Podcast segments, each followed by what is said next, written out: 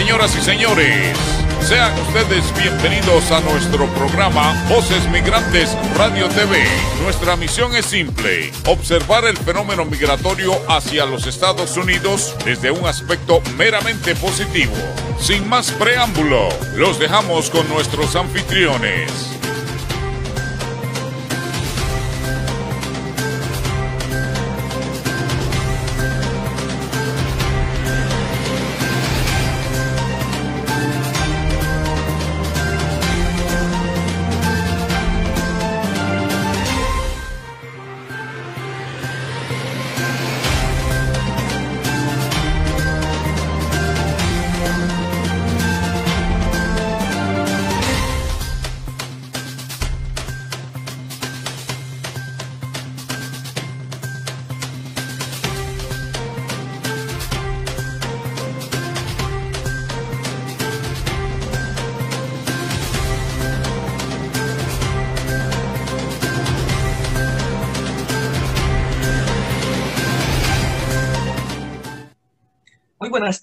Saludos a todos nuestros fieles radio escuchas y a toda la gente que nos sintoniza y comparte el programa. El día de hoy, miércoles 14 de octubre de 2020, no va a ser la excepción. Tenemos información muy relevante para cada uno de ustedes, así es que le vamos a pedir nuevamente que corra por una pluma y un cuaderno para que escriba la información que viene. Ya no nada más se trata del censo, sino también de información acerca de cómo poder uh, tener acceso a fondos de los cuales nos va a hablar la señorita Maggie Lugo de Casa Michoacán y qué es lo que hay que hacer para poder calificar. Muy buenas tardes, feliz ombligo de semana Maggie, ¿cómo está usted el día de hoy? Hola, ¿qué tal Raquel? Muy buenas tardes. Feliz miércoles, ombligo de la semana, aquí saludándoles, trayéndole información muy importante acerca del censo y cómo usted y su familia se puede beneficiar aplicando para la lotería de mil dólares. Muchas gracias. Margarita, habíamos hablado en ocasiones anteriores de que existía la posibilidad, pero todavía no era seguro, que se fuera a extender el plazo para registrarse con el censo. Ahora ya es un hecho, sabemos que se alargó hasta el día 31 de octubre de este año. ¿Cómo esperamos que en los últimos días cambien las cosas que tal vez no cambiaron en varios meses? Explíquenos. Eso es correcto. El Buró del Censo ah, a nivel federal ha extendido la fecha para hacerse contar hasta el 31 de octubre. Esto nos da aproximadamente dos semanas más para que usted, que es jefe de familia o que es ah, señora de casa o que simplemente que es una trabajadora común, se haga contar y haga a sus seres queridos contar. En esta ocasión me, llama la atención porque siempre digo que casi casi tenemos una manera de comunicarnos porque me robó las palabras de la boca. Sabemos que a veces los jefes de familia no los estamos disculpando. Esto no es una excusa para nadie, pero sabemos que llegan muy cansados, muy apenas, me incluyo al grupo, tienen tiempo de hacer tarea con los niños. Así es que sabemos que este es un programa, programa familiar. Esperamos que los niños también nos estén escuchando. Les voy a pedir a los niños que saben que sus papás todavía no han completado el censo, los esperen en la puerta con el censo, el papelito en la mano y decir, mami, vamos a completar esto. Nos quedan cinco minutitos, no lo hagas por ti, hágalo por mí, hágalo por mis hermanos. Entonces, nos quedan, como dijiste tú, dos semanas. Siguen siendo las mismas preguntas, información básica de cuántas personas viven en su casa, los nombres de las personas, las fechas de nacimiento. Más importante, ¿verdad? recordarles a ustedes que el hecho de que ustedes estén llenando el formulario del censo no va a hacer su información divulgada o distribuida en ninguna otra agencia o con alguna agencia de migración. Ese sigue siendo el concepto más eh, con miedo de nuestra, por parte de nuestra eh, comunidad su información es totalmente confidencial, su información no va a ser compartida. Entonces, son, son 10 años uh, los que nos van a estar cubriendo unas cuantas preguntas tan básicas uh, que sabemos nosotros de, de nuestros parientes que viven en casa. Son 10 minutos, 10 preguntas, 10 años. Y volvemos a lo mismo, Raquel en tiempo de COVID, ¿verdad? Este es un ejemplo de el beneficio de hacernos contar.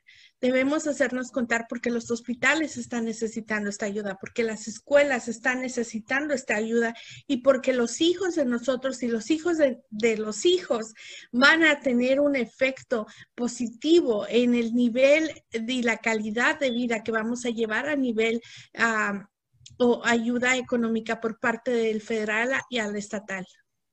Muy bien, ahora todo mundo, voy a hacer una pausa Pongan mucha atención a lo que viene. Viene conectado precisamente a cómo estamos Maggie, Lugo y yo por las últimas semanas. Hemos estado repitiendo la importancia de hacernos contar. Cuenta, como ah, acabo de ver propaganda, desde el recién nacido de un par de días hasta la persona ah, de más edad en su casa que puede tener 90, casi 100 años, no importa. Todos los que vivan ahí, no importa de dónde vengan, mientras estén viviendo ahí, deben hacerse contar. ¿Y por qué? Por lo que sí, en pocos minutos, en breve, nos va a estar informando Maggie Lugo acerca de, ya se había comprometido y aquí está cumpliendo, que en cuanto se hiciera de, público, cuando se supiera de, de, que hubiera más recursos para nuestra comunidad, Voces Migrantes sería uno de los primeros en compartirlo y aquí estamos. Por eso les dije al principio del programa que fueran por pluma y cuaderno, porque es un programa diferente que está tratando de, hacer la diferencia para aquellas personas que todavía estén buscando una manera de obtener ayuda financiera. Y es por eso que se les dice, no nada más pidan, o sea, también den. Por eso es importante que den su información. Ahora, quiero que nos explique un poquito este, este programa del que me, ah, nos estaba hablando. Hay varias personas que ya se están uniendo y nos están haciendo varias preguntas. Ah, dice que el apoyo económico es de hasta mil dólares por medio de la coalición de migrantes refugiados en Illinois. O sea que esto es nada más en Illinois hasta donde sabemos, ¿cierto? Esta lotería que se está abriendo es por medio de, bueno, los fondos vienen del Departamento de Recursos y Familias del Estado de Illinois y los fondos son específicos para la coalición de migrantes y refugiados de Illinois, para toda nuestra comunidad en el Estado de Illinois. Ahora, algo de recordar es de que esta aplicación o esta lotería exclusivamente para nuestra comunidad indocumentada, que no han recibido y que no se han beneficiado del desempleo, que no se han beneficiado de, eh, del estímulo de 1.200 dólares que hubo a principios de abril, que no se ha beneficiado de servicios públicos o apoyo público o de alguna otra organización que les han dado igual o, más cantidad. Esto, eh, Raquel, es, es bien, bien ah, fácil de hacer la aplicación toma cinco minutos lo máximo y pueden venir a Casa Michoacán y aquí nosotros les vamos a informar. Ahora, el hecho de que ellos apliquen no garantiza que se les va a estar dando esta ayuda. El hecho de que ellos apliquen eh, es un estímulo de saber, bueno, eh, voy a poder aplicar y voy a poder ser parte de esto, ¿verdad? Pero no se le garantiza a nadie.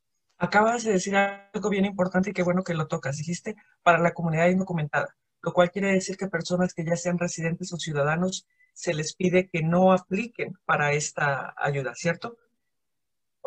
Eso es cierto, ellos no van a ser aplicables. Ok, entonces, eh, con todo respeto, personas que están viendo el programa, si ya son ustedes residentes o ciudadanos, por favor no inviertan su tiempo en esto porque no van a ser calificables y se los estamos dejando saber desde este momento. Mejor déjenle saber a alguna persona, ya sea de su trabajo, de su familia, de, su vecindario que sepa que se pudiera beneficiar y sepa que es como una lotería, el nombre lo dice. No es absolutamente seguro, pero es, es igual que si uno quiere ganar la lotería y no compra un boleto. Para poder calificar, tiene que participar. Ahora, ¿hay manera de hacerlo también en línea o tiene uno que ir hasta Casa Michoacán? Sí, ellos lo pueden hacer en línea eh, eh, yendo a la página www.icirr.org o es www.icirr.org www.isir.org. Ahí están toda la documentación que ellos van a necesitar. Es tan fácil como llenarlo en línea. Nosotros como agencia, ah, bajo la, sombrilla de ICER, eh, podemos llenar la aplicación en su representación.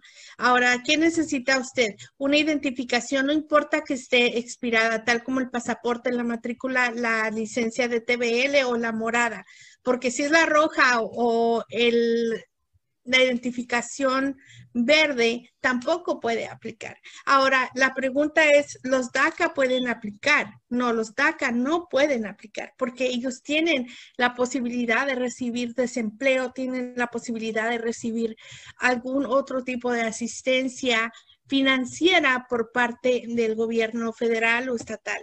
Entonces, esto recordarles que es eh, exclusivamente para nuestra comunidad migrante. Al, lo siguiente que necesitan es un un bill o un documento que avale, un recibo que avale su dirección, un comprobante de domicilio y por último a todas las personas que ya han regresado a trabajar o que no, o que puedan reflejar un talón de cheque desde el día que dejaron de trabajar o hasta ahora, pueden aplicar. Entonces, las personas que son residentes, ciudadanos o beneficiarios de DACA no solo no pueden aplicar, sino que les pedimos no apliquen. Ahora, para personas indocumentadas, también se les dice solamente si no han recibido algún otro beneficio, como el que usted mencionó desde abril a la fe. Personas que hasta ahorita no hayan, le va a dar prioridad a personas que ahorita no hayan recibido nada. Ahora, díganos por favor, ¿por cuánto tiempo está abierta esta lotería? ¿Desde cuándo? ¿Desde qué fecha? ¿Hasta qué día? ¿Cuál es la fecha límite para aplicar? Bueno, se los dijimos la semana pasada. Eh, nosotros vamos a estar llenando aplicaciones hasta el día 15, que es, digamos, el día de mañana, de hecho, pero es muy posible, esta es la primera ronda. Sabemos que el tiempo se va a extender y que va a haber otra ronda, así que les pedimos que estén muy atentos aquí a, nuestra sesión semanal y también en nuestra página de Facebook, que ahí vamos a estar dando más información. ¿Por qué se les pide a estas personas, a todos nuestros radioescuchas, a todos nuestros seguidores, que sigan poniendo atención? Porque como es una lotería, si, no si usted aplicó en esta ocasión y no pudo calificar, pues es muy probable que la segunda vez si lo intenta, tiene mejor posibilidades. Igual que con un boleto de lotería. Entre más uno participe, pues mejores son las posibilidades. Ah, algo que, preocupa mucho a nuestra comunidad y, nos los preguntan tanto al aire como de manera privada por donde vamos es, ¿deben ellos de preocuparse por si esto les afectara en lo que se le llama la, carga pública? No, esto no es, esto no les va a afectar en ningún sentido por medio de la carga pública, dado a que eh, esto es un apoyo a, nivel estatal y que está haciendo por medio de, la coalición de migrantes y refugiados de, en Illinois. Ok. Así que nuestro estatus migratorio no importa y no va a ser cuestionado. Igual que con el censo. Entonces ya sabemos, en este momento todas las personas que puedan, basado en el criterio que acabamos de dar, que puedan calificar, por favor apliquen y de igual manera no se olviden que por situaciones como las que estamos viviendo ahorita, no solo a nivel Illinois, sino a nivel nacional, a nivel mundial, es por eso que es importante hacernos contar. No podemos decir no existo hoy y entonces el día que vayan a tener un pastel pedir parte de la rebanada del pastel, ¿cierto? Enfoquémonos ahorita un poco, antes de, de despedir su segmento, Maggie, en el desempleo y los beneficios a nivel Illinois. Acaba de decir usted hace un ratito que una persona que cuenta con los beneficios de DACA no debería pedir esta ayuda porque cuenta con la posibilidad. Sin embargo, explíquenos si una persona con DACA puede aplicar para el desempleo aquí en Illinois. Sí, eso es correcto. Toda la persona que sea recipiente de DACA, TPS o cuente con la residencia, puede usted aplicar para el desempleo Sabemos que el, desempleo, por lo menos en el estado de Illinois, cuenta con la aseguranza extra de que si se les están dando los 600 dólares a la semana. Entonces, si usted puede aplicar para eso, aplique. Sabemos también que hay una larga espera, hay una, eh, llaman y están atendiendo a las personas. Eh, se está tardando un poco, pero más vale la espera. Ahora, sabemos también que la carga pública en, a nivel de desempleo, ¿verdad? Eh, no, no podemos dar esa información. Eh, vamos a tener un especialista del desempleo que va a estar hablando acerca de esto. Pero sí es altamente, eh, ahí vas a poder tener más información. Muchísimas gracias por su tiempo, como siempre. Gracias por estar siempre ah, como representante de Casa Michoacán, trabajando hasta los siete días a la semana 24 horas al día muchas veces y me consta. Gracias por su compromiso. Saludos a todos en Casa Michoacán y nos esperamos verla aquí la próxima semana. Cuídate, Raquel. Gracias a todos. Hasta el siguiente miércoles. Hasta el siguiente.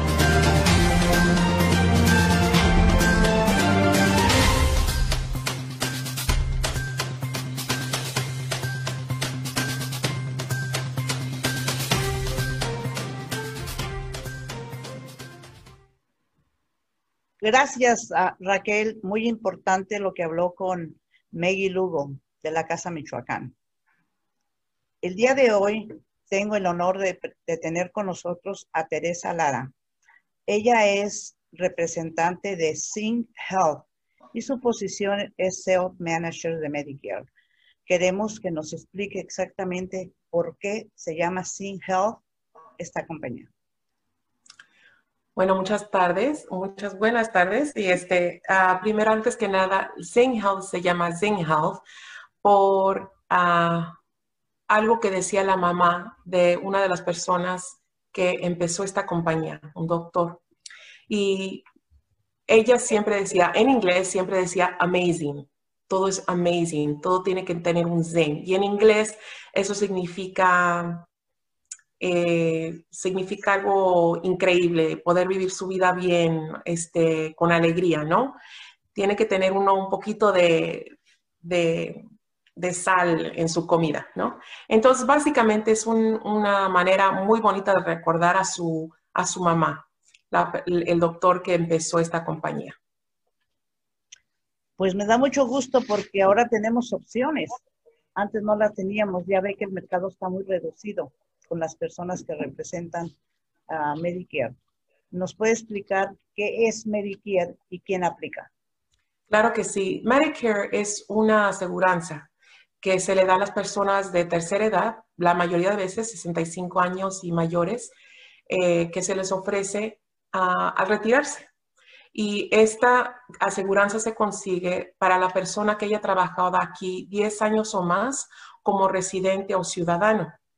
Eh, hay diferentes partes de lo que es Medicare, pero también hay veces donde la pareja, una de las parejas no ha trabajado y ellos piensan que no califican para lo que es Medicare y esas parejas también pueden calificar por eso. Yo sabía que algo importante nos iba a traer. Cuando se habla de salud, en estos momentos de pandemia es algo muy importante, tratarlo para que la gente entienda y que sepa que tiene otras opciones. ¿Cuándo empieza el tiempo de que la gente se pueda registrar para cambiar o por primera vez tener esta cobertura? Ok, bueno, son, son dos preguntas muy buenas y importantes que lo sepan las personas. Ah, la primera se la voy a contestar. Ahorita van a ver muchos comerciales en la tele para algo que se llama el Annual Enrollment Period, que es el periodo anual para poder envolverse en un plan de salud. ¿sí? Ah, la segunda pregunta es para las personas que son nuevas a Medicare. Esas personas tienen siete meses para poder elegir un plan de salud o elegir lo que es Original Medicare. Y podemos retroceder un poquito solamente, ¿sí? Porque lo que es Medicare es, ah, tiene tres partes diferentes. Es importante que lo sepan las personas, especialmente si son nuevas o a lo mejor han tenido Medicare mucho tiempo y, no han, este, no saben por qué se les está cobrando. ¿Ok? Entonces, Medicare eh, es, tiene tres partes. Tiene la parte A, que se cubre en el hospital, la parte B, que es para los médicos, este, los especialistas, y la parte D que nunca se va a ver en esa tarjeta, que es para los medicamentos. Ahora, muchas personas, muchas personas reciben lo que es la parte A, pero no saben que también tienen que inscribirse ellos mismos en lo que es la parte B y la parte D para no, este, para poder conseguir su, su Medicare original completamente. ¿Qué pasa con esas personas que no se inscriben y se pasan los siete meses? ¿Cuál es el resultado? Se tienen que esperar hasta el próximo año para poder envolverse en un plan. ¿Sí? Entonces, también hay un, hay un tiempo porque hay personas que hay personas que son nuevas y a lo mejor no supieron envolverse. Hay personas que a lo mejor se salieron de, ya se retiraron hasta después de los 65 años, supongamos a los 67, a los 68. Esas personas también podrían inscribirse en un plan, pero esas personas que a lo mejor no se inscribieron en la parte B, en este caso, se tendrían que esperar a este enero para poder recibir su cobertura empezando en julio. Mi pregunta de vuelta. La persona que usted dice que tiene que hacerlo después de siete meses, yo me imagino que es porque después, si no lo hace después, antes de los siete meses, tiene una penalidad, ¿no es así? Sí, las penalidades eh, son para ambos, la parte B, que es para los médicos y especialistas, y la parte D, que son para los medicamentos.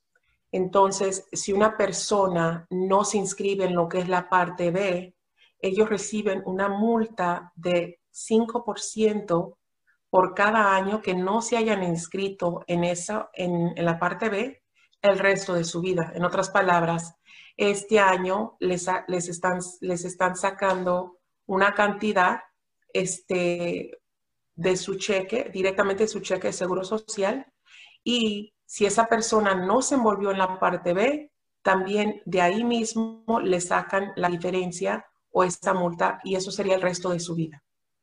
Igual con la parte D, excepto que con la parte D es un por ciento por cada mes que no lo tuvieron. Pues tengan cuidado las personas que se van a retirar, que lo hagan antes de los siete meses para que no les vayan a penalizar y les cueste de su bolsillo, ¿verdad? Porque ah. ahorita es muy importante, hay que aclarar eso porque yo pienso que mucha gente no lo sabe. Exactamente. La penalidad. Exactamente. Y mire, para ser un poquito más este, eh, específica, una persona tiene tres meses antes del mes de su cumpleaños de 65 años, el mes de su cumpleaños y tres meses después. Esos serían los siete meses para poder escoger su plan.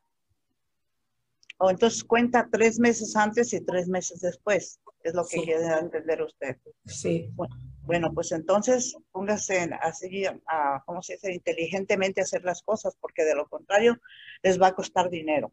No, sí, definitivamente. La persona discapacitada, por ejemplo, a veces la gente ya no puede trabajar cuando tiene 13 años, 14, 15, porque digo, perdón, que nacen discapacitados, en otras palabras. Pero hay otras personas que no han podido trabajar cuando tienen ya 20, 25 años por algo que les pasó. ¿Esa gente no puede aplicar a Medicare? Hay diferentes condiciones, es muy buena pregunta. Hay diferentes condiciones donde, una persona con diferentes discapacidades califica para lo que es Medicare, ¿sí? Todo eso es aprobado por Medicare. Entonces, este, he conocido, por ejemplo, yo a bastante gente que se acerca y me dicen, he aplicado para lo que es Medicare, ahorita yo no puedo trabajar por mi espalda o por cualquier cosa que tenga, condición que tengan. Y en ese caso, todo es ah, por la Oficina de Seguro Social, donde la gente aplica. En este caso, hay personas que nacen con una discapacidad donde automáticamente sí reciben esa tarjeta. Y eso, ajá. No, y esa, era, eh, esa era mi pregunta de la gente cuando nace, porque yo he visto niños que tienen como tres años que ya reciben su cheque. Ahora, otra pregunta respecto a ellos. ¿Ellos pueden aplicar para la cobertura de? Sí, definitivamente. Ellos tienen las mismas opciones que todas las personas tienen, que todas las personas con Medicare tienen. En este caso, la mayoría de veces, los casos que he visto yo, eh, también he visto donde los, donde los papás tienen, cubren a sus hijos con la aseguranza de su trabajo y también tienen Medicare aparte para que les ayude a cubrir la diferencia. También he visto eso. Ustedes ofrecen también PPO?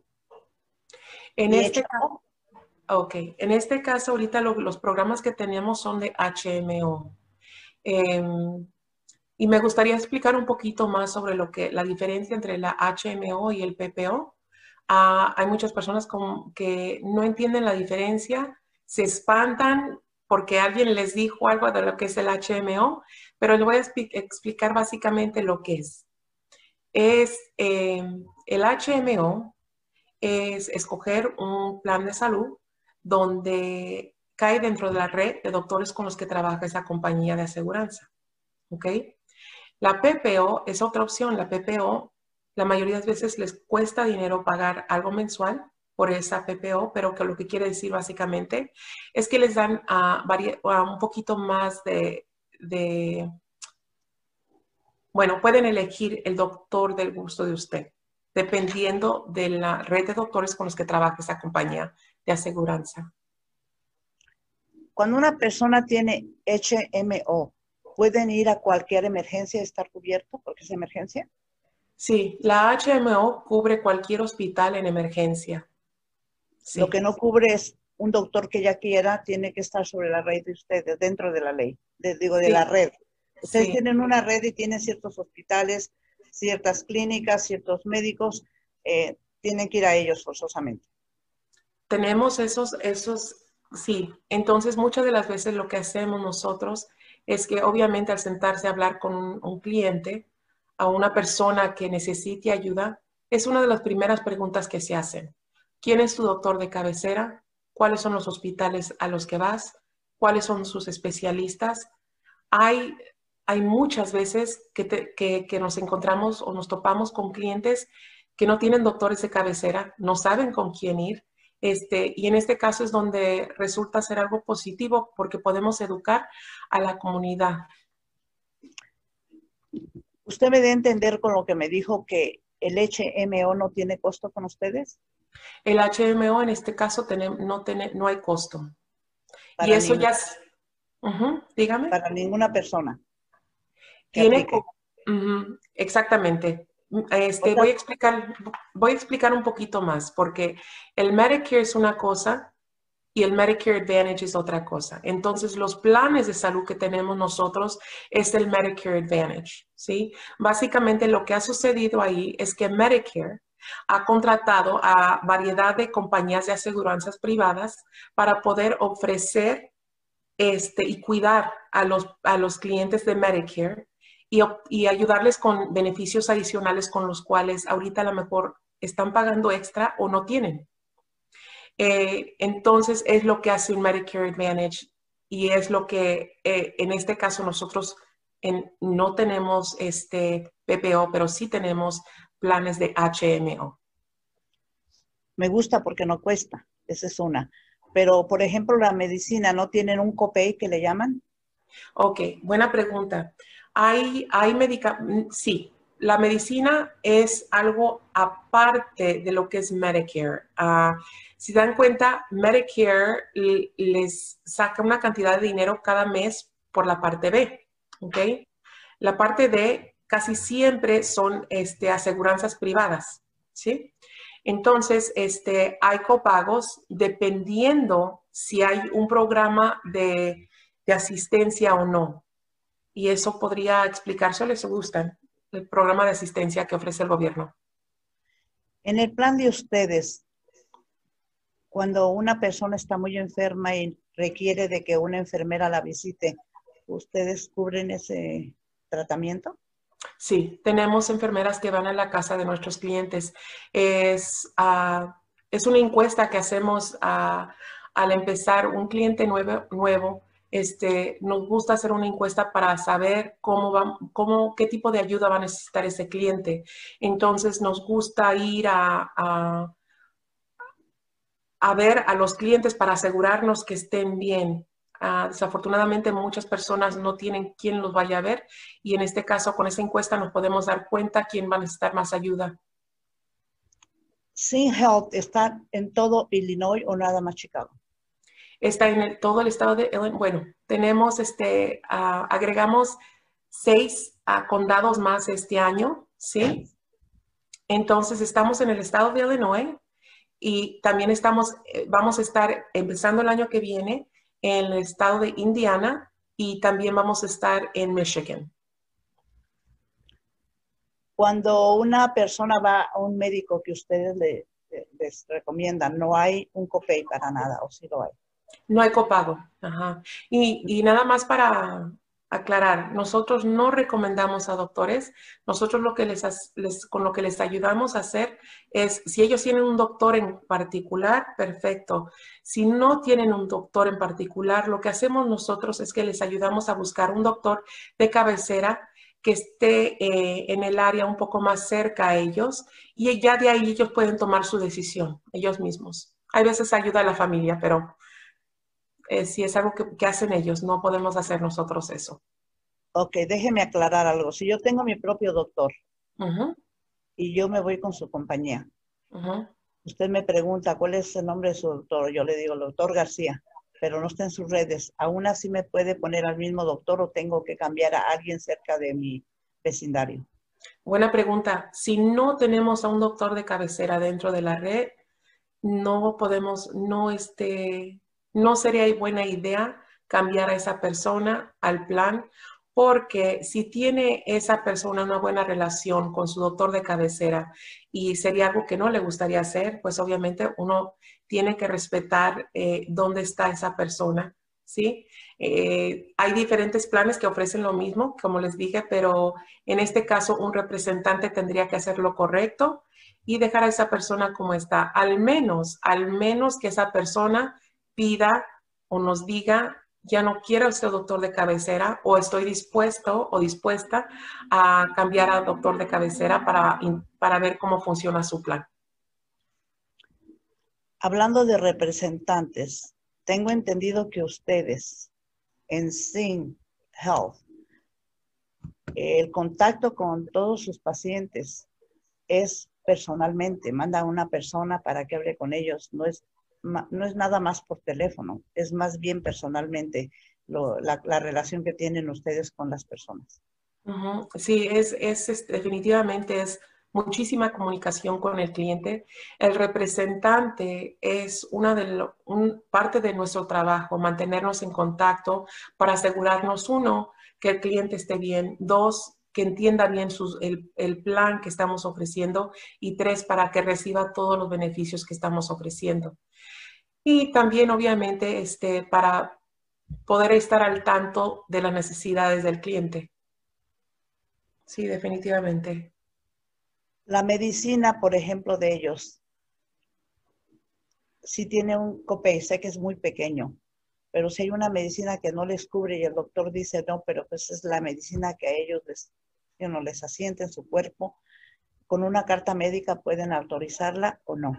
Sí, definitivamente eso es, este, eso es para personas que tienen Medicare, es parte de las reglas y pólizas que seguimos nosotros como compañía contratada bajo Medicare.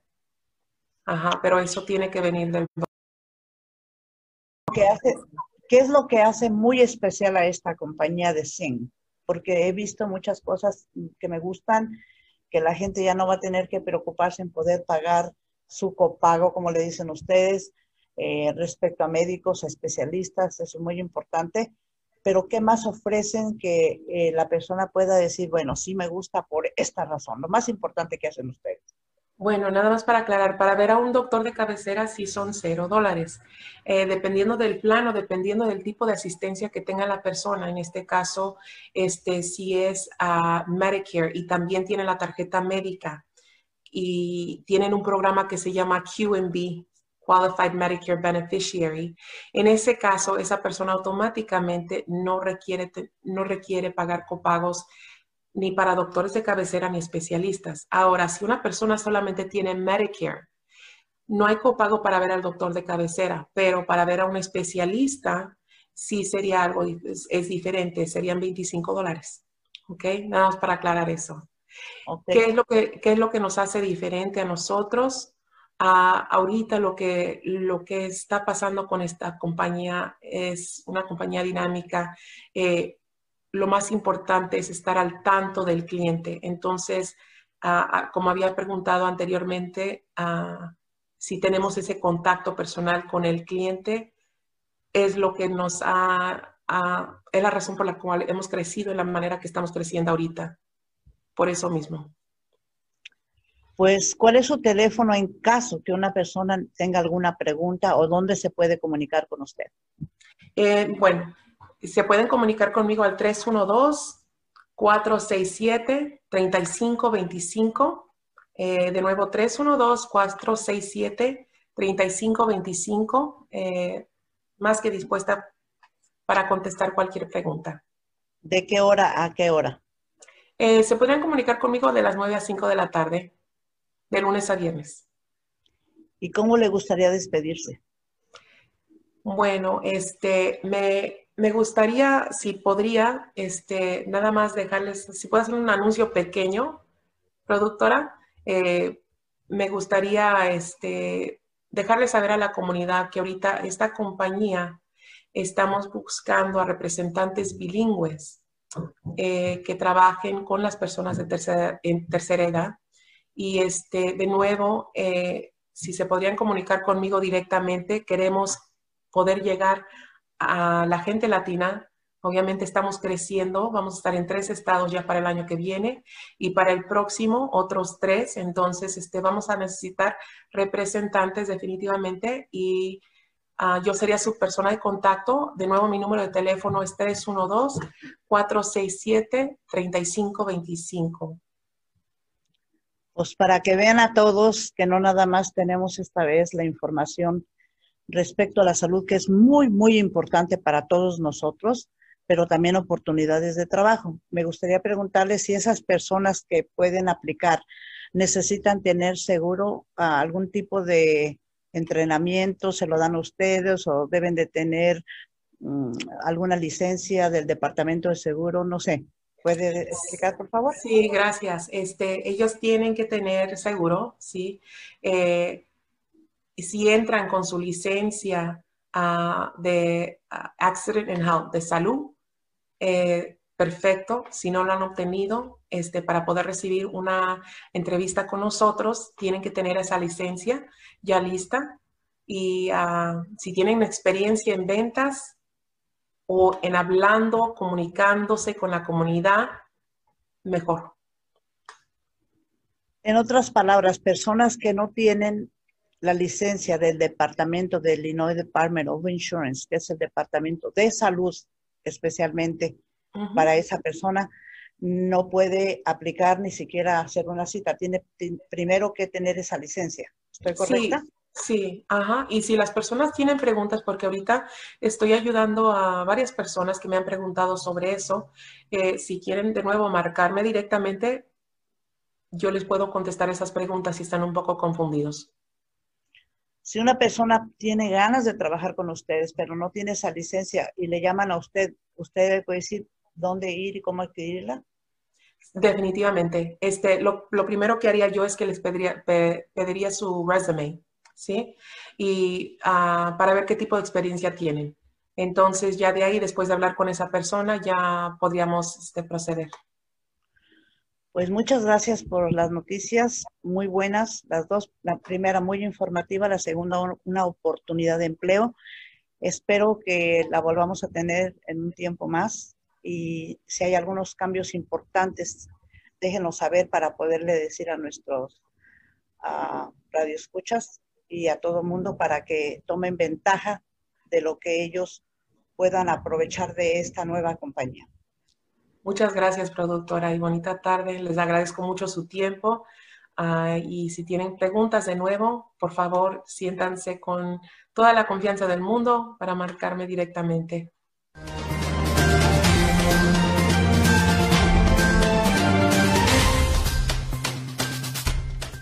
Raquel, vamos a retomar algunas cosas que a mí me interesan.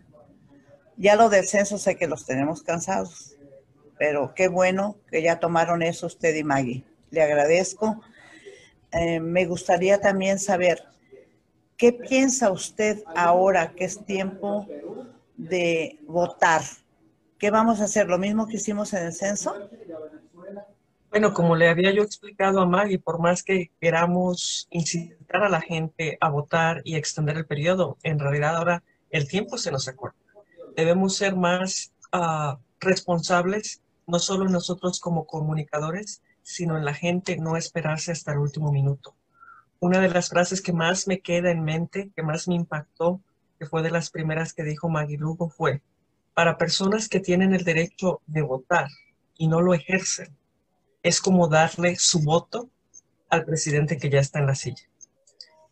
Sí, porque ese es un deber de nosotros. Si queremos tener un cambio, si queremos nosotros hacer cosas mejores por este país y para nosotros que vivimos en él, pues tenemos que ejercer nuestro voto para poder escoger el gobierno, el gobierno que queramos.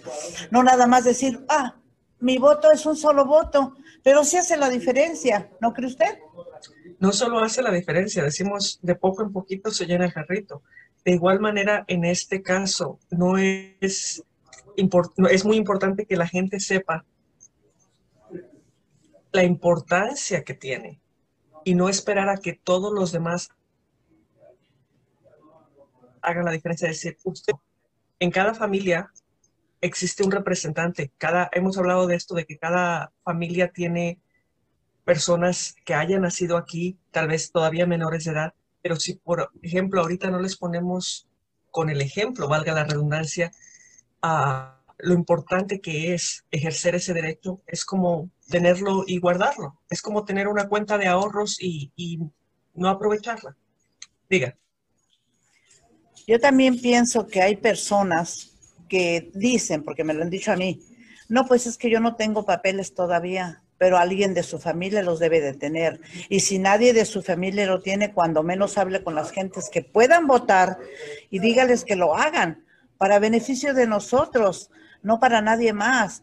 Pero eso de decir, bueno, la excusa, no tengo papeles. Eh, mis hijos están muy jóvenes. Tenemos que inyectar esa responsabilidad para ellos. Ellos son los líderes del mañana. Y si nosotros no los enseñamos a tener responsabilidad, ellos tampoco van a votar. Tenemos que ser un ejemplo para nuestros hijos, nuestros nietos, para, para nuestros vecinos, para todo el mundo. Cierto, y predicar con el ejemplo. Usted mismo acaba de decir, el hecho de que una persona no cuente con la posibilidad de todavía votar no quiere decir que tiene la excusa de quedarse ahí de brazos cruzados. Estas personas que sí pueden votar son las voces de aquellos que no cuentan con esa posibilidad y lo más importante, son quienes en una, en una hoja de, voto pueden escoger quiénes van a ser sus voces como representantes a nivel federal y a nivel estatal.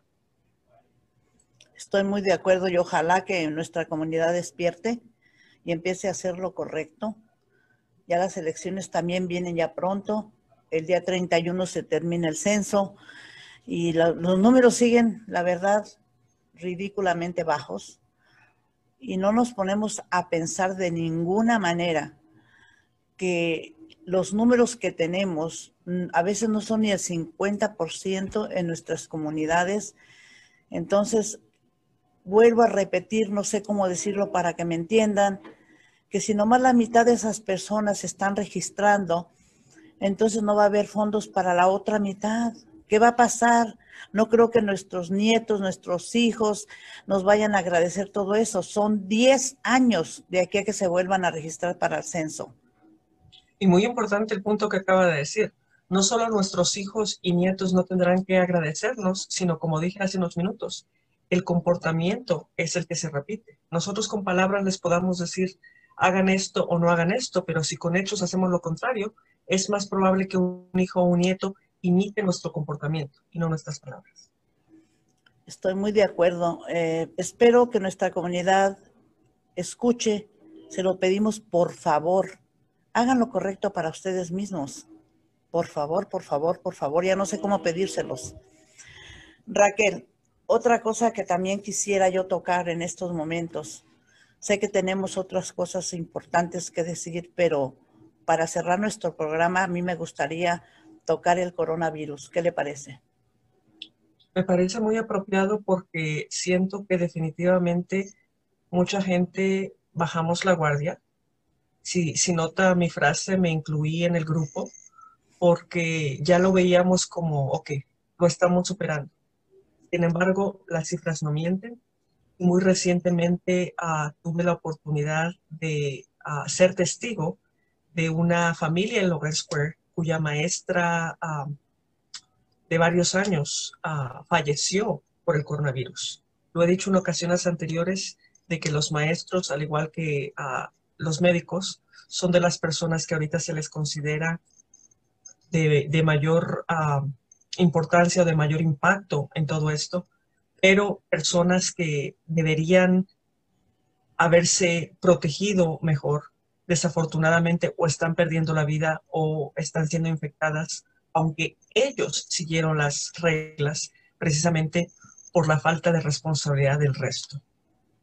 Imagínese, si ellos se infectaron siguiendo las reglas, póngase usted a pensar personas donde yo he ido personalmente a, lugares que mejor me salgo, donde todo el mundo está contento y está bien, qué bueno, qué bueno que estén contentos, pero no tienen ninguna protección, ni siquiera para tomarse una foto, todos se ponen ahí, risa y risa y hablando y todo.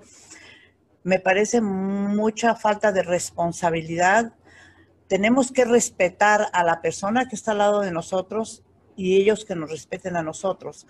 Porque usted mismo lo acaba de decir, ellos han tenido protección adecuada y han sido infectados. Imagínese esas personas que no usan el tapabocas, que andan en todas esas reuniones de diario, por un decir, y no les interesa. No, a mí sí me interesa mi vida, lo siento mucho, pero a mí se burlan que nunca me quiero quitar la máscara y a usted le consta en un evento que yo fui y usted estaba ahí también, que yo la máscara no me la quité en ningún momento y bueno. Y se le aplaudió esa decisión. Pero aún así se estaban riendo de mí, ya quítese la máscara, no, pues está bien, prefiero que se rían, pero quiero seguir vivito y coleando. No solo eso, ah, tomemos en cuenta, como hemos dicho anteriormente, eh, el coronavirus no discrimina. O sea, hemos visto gente de todas nacionalidades, hombres, mujeres, niños. Y otra cosa que tal vez no enfatizamos mucho, pero Estoy segura que ah, en el futuro cercano tendremos nuevamente la colaboración de nuestra experta, la doctora Rosalinda Alvarado. Mucha gente es asintomática, entonces no es que son irresponsables y a propósito van y contagian. Ellos no sienten ningún síntoma, ellos piensan que están bien y sin querer están siendo portadores del virus. No hay manera de uno poderle leer en la cara o, de decidir de alguna manera premeditada si, si podrían contagiarnos. Por eso yo digo eso. Hay mucha gente asintomática, mucha, mucha que yo conozco, ¿ok? Y no lo hacen de ninguna manera para infectar a nadie, simplemente no lo saben. Entonces nosotros debemos de protegernos. No importa si lo tenemos o no lo tenemos, eso aparte. Si no lo sabemos, pues no estamos haciendo daño a nadie. Pero supongamos que yo traigo el virus y yo ando sin máscara y hay otras personas sin máscara, no es justo. De los dos lados debemos de protegernos para así, si no sé yo nada, ni la otra persona sabe nada, pero sí sabemos que tenemos que protegernos. Eso definitivamente. No hay que tirar la toalla y decir ya la hicimos, porque no la hemos hecho todavía, Raquel. Y me molesta ver tanta cosa porque se infecta gente inocente. Tenemos que cubrirnos los dos, tanto mi compañero, mi compañera, mi amiga, mi hija, mi hijo, todos para estar todos sanos y, poder salir de esta pandemia. Ahora, si nos damos cuenta, las reglas que se han establecido son un conjunto de reglas. No es de que usted escoge cuál es la que más le gusta. Las reglas son claras. Mantener por lo menos seis pies de distancia y usar las mascarillas, entre otras. No es una o la otra. A mí de nada me sirve mantener seis pies de distancia, digamos, en un autobús o en un tren, si estoy usando el transporte público sin traer mascarilla. De igual manera, tampoco me beneficia traer la mascarilla si estoy parada justo enfrente de otra persona. ¿Qué opina? Yo quiero que usted me conteste algo. En los lugares que usted ha ido, ya sea una reunión, o sea una tienda, o sea a, ir a una farmacia, a ir a no sé qué lugares le pueda mencionar, inclusive el transporte público ha visto que todo el mundo guarde los 10 pies de distancia? La verdad honesta. La verdad que no. Y de hecho, la razón por la que se lo menciono es porque se ha hablado de la posibilidad, estos no son leyes todavía, pero se han hablado acerca de la posibilidad de tener que multar a personas que no cumplan con estas reglas y con cantidades bastante fuertes monetarias. Una cosa, hablando del transporte público que me llamó mucho la atención, es de que ahora en cada vagón de tren establecieron con letras bien grandes que la gente no va, no se le va a permitir, como medida por lo menos a nivel Illinois, a la gente no se le va a permitir ir al aeropuerto a estar esperando a algún pasajero o a nadie. Si uno no tiene un boleto de que va a viajar, usted no puede entrar a un aeropuerto y si lo hace, entonces no, no, uh, no está acatando las reglas y pudiera ser multado. Imagínese a lo que hemos llegado por no acatar las reglas hemos llegado a no poder recibir a alguien que para nosotros es querido, a no poder ir a un hospital. Si nosotros nos cubriéramos y así hacemos todo lo que nos pide el Departamento de Salud, estuviéramos en mejores condiciones, podríamos hacer muchas cosas que no podemos hacer en estos momentos. Es mejor aguantar un poquito, Raquel, y decir, ok, me voy a tapar todo el tiempo, voy a guardar mi distancia, para que nosotros podamos gozar después. Pero desgraciadamente nos están poniendo más restricciones día a día. Lo puedo decir de mejor manera. Hay personas que hasta ahorita cuando uno les pregunta, oye, ¿por qué no te esperas un poquito más? esconden bajo la excusa de decir, ay, es que esto no puede durar toda la vida y yo necesito ser optimista. Es bueno que seamos optimistas, pero es bueno también que seamos responsables. Como usted lo acaba de decir, no podemos basarnos en la gratificación instantánea. Si bien es cierto que no hemos podido convivir con nuestros familiares por varias semanas, si no es que meses, en un ambiente cerrado, en un ambiente familiar, está bien. Pero el, el 100% de la recuperación está cada vez más lejos debido a comportamiento irresponsable como es. Simplemente pónganse a pensar todos que si se pone enfermo nuestro padre, nuestro abuelo, un hijo, no podemos ni entrar a verlo, no podemos ni despedirlo en el momento que Dios se lo lleve. Si pensamos en eso, que es muy drástico, podemos pensar que debemos de protegernos. ¿Para qué? Para poder nosotros estar allí con ellos, agarrarles la mano, despedirlos como debe ser, o simplemente que no se mueran por causa del coronavirus. Y hablando, como hablamos hace un par de minutos acerca del factor viaje de los aeropuertos, no nada más se trata de viajar en avión. Cualquier persona, y esto no lo hemos enfatizado, pero ahorita me voy a tomar el tiempo de hacerlo. Cualquier persona, ya sea que viene de otro país por avión o de otro estado por carretera, es muy importante que si llega a Illinois se mantenga por lo menos 14 días alejado o, o como quien dice, en cuarentena. ¿Por qué? Porque uno no sabe si en el camino de regreso o mientras su estadía allá pudo haber contraído el virus y puede entonces infectar a más personas a su alrededor. Eso también la gente lo toma muy a la ligera y desafortunadamente 14 días. Si usted ya tuvo el tiempo por X o Y razón de viajar a otra parte, mantenga en mente que cuando regrese tiene que mantenerse alejado del resto por lo menos 14 días para no ponerse a sí mismo, pero sobre todo para no poner a los demás en riesgo. Sí, yo he visto casos así que desgraciadamente siguen pasando. Inclusive sé de personas que han viajado y regresan inmediatamente a trabajar y han tenido ese virus y lo han contagiado a otras personas. Me parece injusto. Eh, para mí, los empleadores lo que deben de hacer cuando una persona viaja y viene de un lugar que tiene alto riesgo, y aunque no lo tenga, por seguridad de otras personas, hacer el examen antes de agarrarlos a trabajar. Esa es mi opinión. No sé lo que está haciendo ahorita el Departamento de Salud. Nunca he visto que lo prohíban y les digan a los empleadores háganle un test, un examen, pero para mí es bien importante ese examen porque hay otra gente ahí que se puede contagiar. Cierto, no solamente otros trabajadores, sino si es un negocio o algún lugar abierto al público, personas sin querer pagan las consecuencias pensando que están entrando a un lugar seguro. Entonces, no solo comparto su opinión, sino que además pienso que las personas que están ah, escribiendo las reglas, escribiendo estas leyes ante una situación nueva, deberían también multar de manera muy, uh, muy firme a estas compañías que hacen eso. Las multas deberían ser mucho mayores y los castigos mucho más severos. Es que solamente que nos pase algo muy cercano a nosotros, sea a un pariente, a alguien que nosotros queremos, un amigo, y veamos que le pasa eh, el contagio y que a raíz de eso esa persona falleció, pienso que vamos a despertar, pero entonces sería demasiado tarde. Espero que escuchen este mensaje y que por favor no hagan eso. Traten de cuidarse, porque si se cuida usted, cuida a todo el mundo también. Definitivamente. Sabias palabras.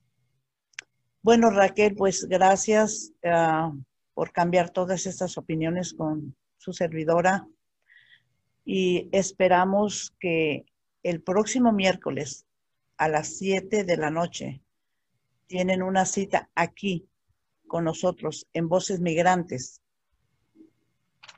Y como dice el productor incógnita, si les gusta el programa, por favor denos un like. Y si no les gusta el programa, de cualquier manera denos un like. Nos esperamos la próxima semana. Muy bien dicho, Raquel, así se habla. Que tengan un excelente día todos y recuerden, el próximo miércoles. Un beso a todos. Aquí los esperamos.